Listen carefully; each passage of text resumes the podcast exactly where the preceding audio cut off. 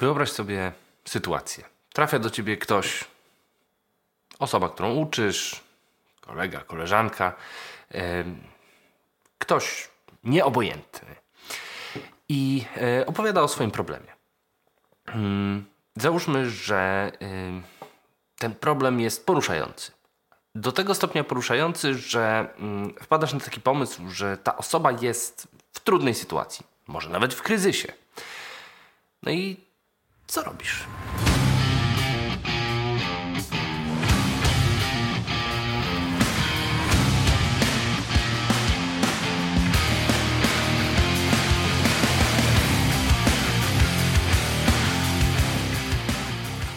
To pytanie, które zadaję sobie od jakiegoś czasu, będąc obserwatorem różnych grup nauczycielskich i też różnych wypowiedzi ekspertów w mediach społecznościowych. I zaczynam sobie myśleć o pewnego rodzaju mechanizmie.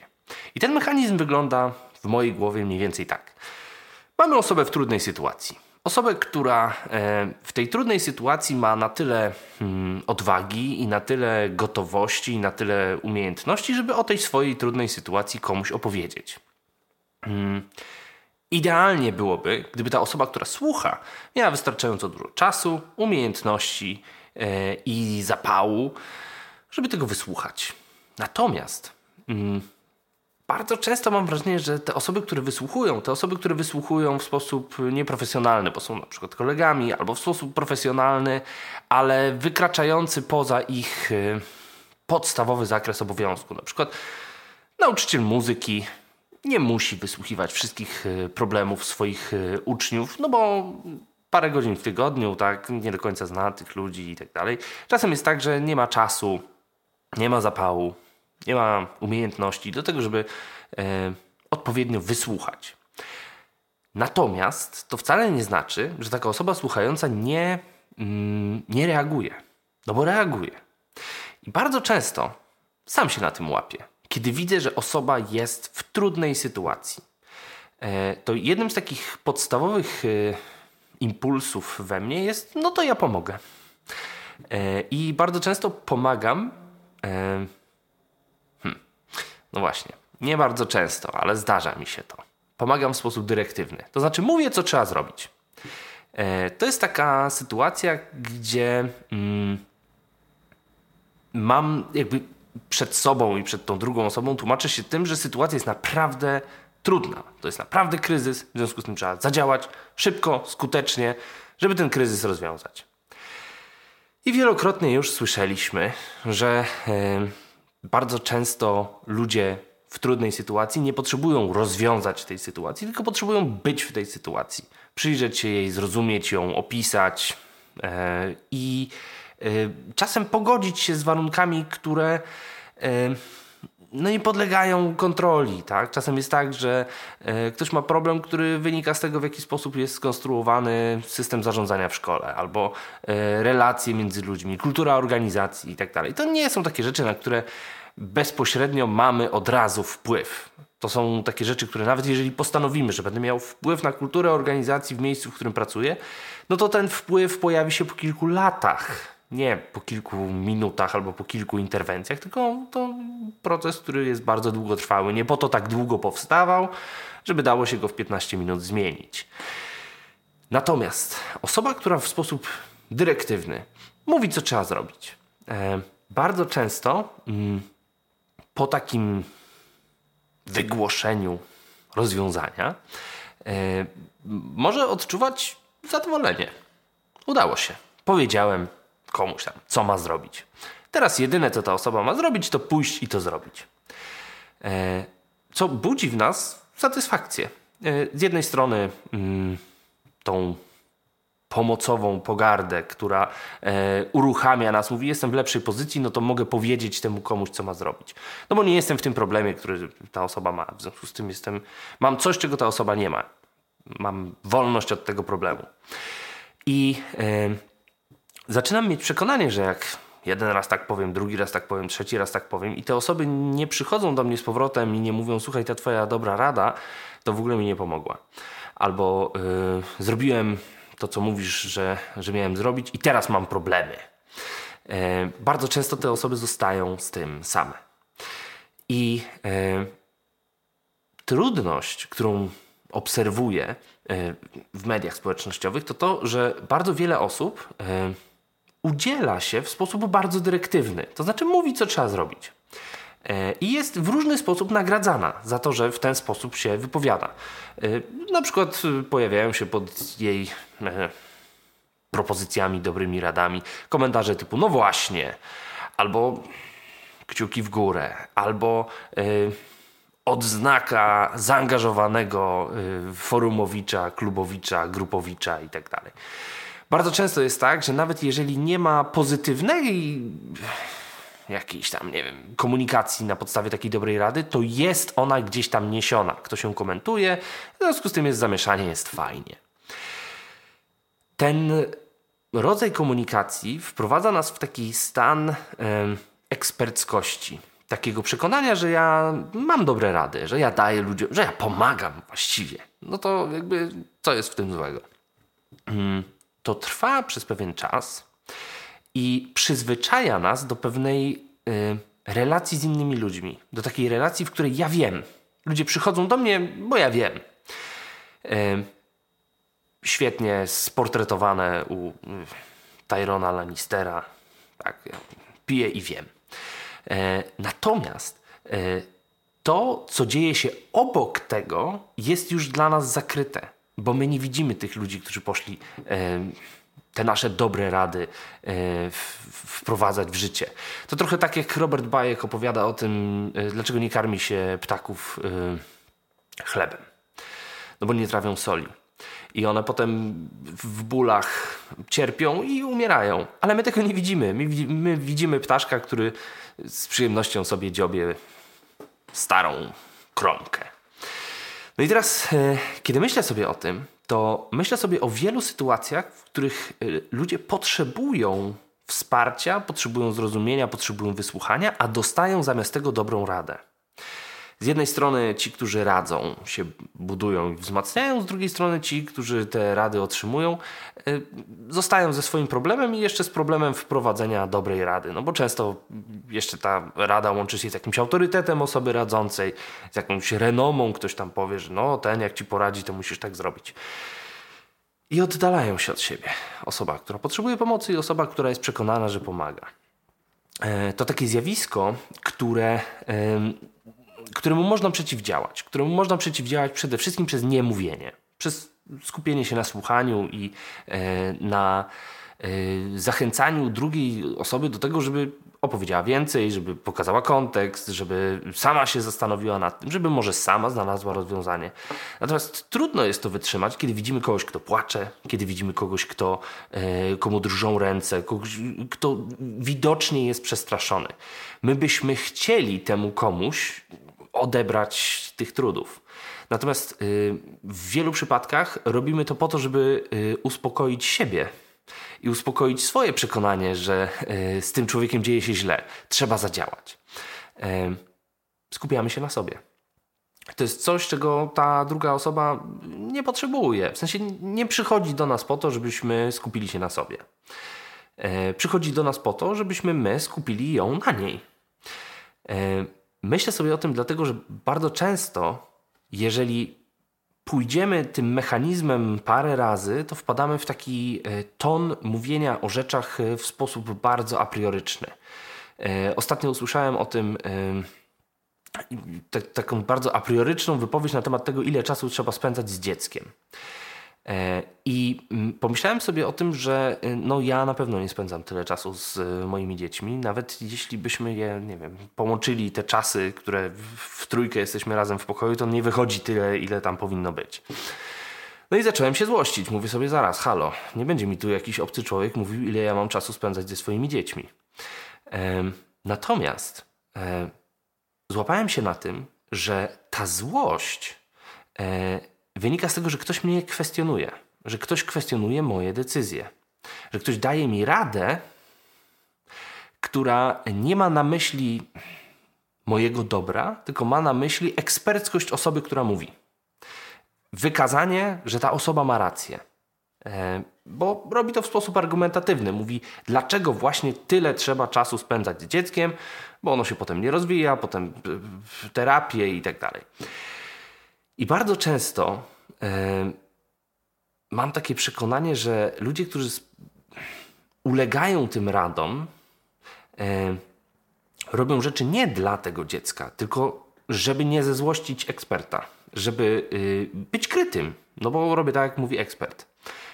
Natomiast ten ekspert nie mówi tak, dlatego że tak jest, tylko dlatego, że wytworzył w sobie pewnego rodzaju aprioryczny ton i on wzbudza w nas ten autorytet, za którym podążamy i przyjmujemy pewne rzeczy. Myślę sobie o tym dlatego, że w strukturze różnych organizacji, które uczą ludzi, jest tak, że jest pewien porządek, jest zastana kultura organizacji i tam robi się rzeczy, które ludzie mówią. Uczniowie robią rzeczy, często nie zdając sobie sprawy z tego, dlaczego to robią, ale widzą dookoła, że wszyscy to robią. Nauczyciele dokładnie to samo. Przychodzą do pokoju nauczycielskiego, widzą pewnego rodzaju sposób funkcjonowania i adaptują go, nawet jeśli go nie chcą, nawet jeżeli go otwarcie kwestionują, to jest on dla nich punktem odniesienia. Tak samo osoby, które zarządzają edukacją. Widzą, że w pewien sposób edukacją się zarządza i tyle. I im dłużej to robią, im dłużej apriorycznie i dyrektywnie występują przed innymi, tym bardziej umacniają się w przekonaniu, że właśnie tak apriorycznie i dyrektywnie trzeba do ludzi mówić. No bo inaczej się nie da. To powoduje taką sytuację, że zaczynamy żonglować pewnego rodzaju absolutami. Zaczynamy mówić o wartościach takich jak na przykład dobro dziecka, które jest wartością absolutnie niezdefiniowaną w polskiej edukacji. Nie wiadomo, co to jest dobro dziecka. W związku z tym każdy interpretuje je jak chce. I może być tak, że wykorzystujemy wartości nie po to, żeby stworzyć wspólnotę przeżywania, zastanawiania się, refleksyjności itd., tylko stosujemy wartości po to, żeby kogoś do czegoś zmusić. Musisz to zrobić, bo to jest dla dobra dziecka. Albo musisz to zrobić, bo to jest dla twojego dobra. To jedna z najbardziej ostatnio poruszających mnie rzeczy, czyli zmuszanie ludzi do jakichś zachowań, bo to spowoduje im dobrostan. Albo spowoduje, że oni zadbają o siebie. Ten przymus dbania o siebie powoduje, że nawet jak ktoś dba o siebie, to o siebie nie dba. Bo wynika to z pewnego rodzaju przymusu. Mówię o tym dlatego, że w wielu sytuacjach wystawienie się na pomoc drugiej osoby, na radę drugiej osoby jest czynnością, która wymaga ogromnej siły. Przejścia przez moją granicę, dopuszczenia kogoś do mojej trudności. I mam ogromne przekonanie, że wiele osób doświadcza takiego instrumentalnego potraktowania. Ja się tu otwieram, a ten ktoś buduje swoją siłę, swoją dyrektywność na mnie przy pomocy mojego problemu. Nie rozwiązując mojego problemu, dając mi dobrą radę i mam sobie iść i sobie poradzić. Kiedy o tym myślę, i to może za mocny twist, a może nie, to myślę sobie o bardzo często takich apriorycznych kwestiach, które przenoszą problem piętro wyżej. To znaczy przychodzi osoba ucząca się do osoby uczącej i mówi mam problem i opisuje ten problem. No to z tym to trzeba do psychologa. Psycholog patrzy i mówi z tym to trzeba do psychiatry. Tak? A psychiatra właściwie jest końcem tego łańcucha, bo zapisuje leki i wszyscy mówią okej, dobra, jest jakaś tam pomoc farmakologiczna, no to tego już nie można podważyć, o tym już nie można dyskutować, po prostu tak jest, trzeba to zaakceptować. Co powoduje, że taki młody człowiek, poodbijany od różnych specjalistów, ląduje sam ze sobą z myślą, no kurka, tylu specjalistów, tylu mądrych ludzi, a ja dalej mam problem, coś musi być ze mną nie tak. I to pogłębia stan, który rozpoczął całą historię. Wydaje mi się, że gdyby ta osoba ucząca na początku tego spotkania była w stanie znaleźć czas, ochotę, umiejętności do tego, żeby wysłuchać. Nie radzić, nie pomagać, wysłuchać. To wiele z kwestii, które dziś zrzucamy na psychiatrię dziecięcą albo na brak psychiatrii dziecięcej albo na jakiś tam kryzys psychiatrii dziecięcej, w ogóle by nie powstało. Co osobną dygresją, ale wydaje mi się, że dość istotną, jest to, że psychiatria dziecięca to jest bardzo wąska dziedzina. Bardzo mało osób, które dziś doświadczają problemów psychicznych, doświadczają problemów psychicznych, które wymagają wsparcia psychiatrycznego. Bardzo często mogą sobie z wyzwaniami, z którymi się spotykają, poradzić przy pomocy wrażliwego i zainteresowanego dorosłego, niekoniecznie psychiatry. Wydaje mi się, że te problemy, które faktycznie wymagają interwencji psychiatrycznej, zaczynają się nie w dzieciństwie. Poza kilkoma wyjątkami. Dlatego myślę sobie, że dyskusja na temat zdrowia psychicznego młodych ludzi nie powinna zaczynać się na końcu, czyli u psychiatrów, tylko powinna zaczynać się na początku. U osób, do których ci młodzi ludzie mają najbliższy dostęp. I mówię młodzi ludzie, ale w ogóle ludzie. To nie jest tak, że to jest kwestia dotycząca tylko młodych ludzi. Zanim będzie pomoc psychologiczna, zanim będzie pomoc psychoterapeutyczna, zanim będzie pomoc psychiatryczna, potrzebna jest uważna obecność osób dookoła nas. I znów myślę sobie o tym, czy można komuś kazać spędzać ileś czasu albo w jakiś sposób być wrażliwym na drugiego człowieka. No nie. Nie można komuś kazać na 5-minutowej przerwie łyknąć całego problemu, który narastał przez ileś lat. Nie da się. Nie da się też, albo bardzo trudno jest, wytworzyć tyle czasu, żeby wysłuchać wszystkie osoby, które z takimi problemami do nas uczących przychodzą. Natomiast myślę sobie, że nie robiąc tego, zostawiamy sprawy nielicznym psychiatrom dziecięcym. W związku z tym, kiedy myślę sobie o pomaganiu i o tej takiej pierwszej myśli, ktoś jest w trudnej sytuacji, muszę mu coś poradzić. Bardzo istotne jest to, żeby się zatrzymać. Żeby nie rozwiązywać wszystkich problemów naraz. I w internecie, i w kontakcie bezpośrednim, i tak dalej. Zadbać o to, żeby to była intymna relacja, żebyśmy mieli na nią czas i żebyśmy mieli kompetencje do tego, żeby kogoś słuchać. Nie do tego, żeby go terapeutyzować, bo to przyjdzie później, albo w ogóle nie przyjdzie, jeśli go wystarczająco wysłuchamy. To wymaga czasu, to wymaga zaangażowania, natomiast to jest taka rzecz, którą my możemy zrobić dla zdrowia psychicznego. Tu i teraz, dziś. Słuchać. I słuchać nie tylko osób, które uczymy, ale też osób, które uczą obok nas, osób, które zarządzają nami, osób, które w jakiś sposób są odpowiedzialne za wytworzenie warunków dla nas. To nie jest tak, że możemy się dać zaślepić jakiejś wartości. Dobro dziecka, wynik na egzaminie, prestiż instytucji itd. Każda relacja wymaga indywidualnego przyjrzenia się temu, co się w niej dzieje. I myślę sobie, że pomaganie niekoniecznie polega na tym, żeby dla kogoś coś wywalczyć, tylko żeby spędzić z nim czas. I żeby faktycznie wiedzieć, co ten człowiek przeżywa i co ten człowiek odkrywa, rozumie na swój temat wtedy, kiedy my z nim jesteśmy, a nie co ja zrobiłem. Bardzo często jest też tak, że wymaga się od nas pewnego rodzaju działań pomocowych, terapeutycznych itd. Natomiast wiadomo, że zanim zaczniemy pomagać, trzeba zdiagnozować, trzeba posłuchać, trzeba zobaczyć. I czasem ta diagnoza, mimo tego, że wymaga się od nas, żebyśmy po prostu jak Dr. House weszli i wiedzieli, to tak nie jest. To wysłuchanie musi trwać. Myślę sobie, mówiąc te słowa o osobach,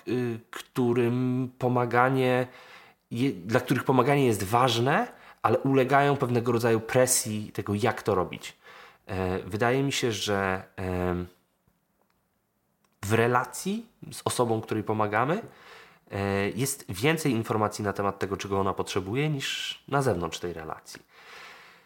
Oczywiście są standardy pomagania. I są standardy pomagania, które są dla psychologów, psychoterapeutów, psychiatrów. Są standardy pomagania, które są dla nauczycieli. Są standardy pomagania, które są dla sąsiadów, rodziny i tak dalej.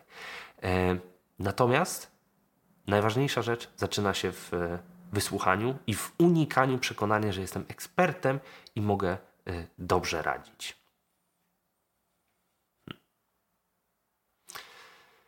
Ja jestem głęboko w tej refleksji i ja mam wrażenie, że ona nie jest skończona. Zachęcam do tego, żeby to komentować i udostępniać. Wyzwań i rozwoju.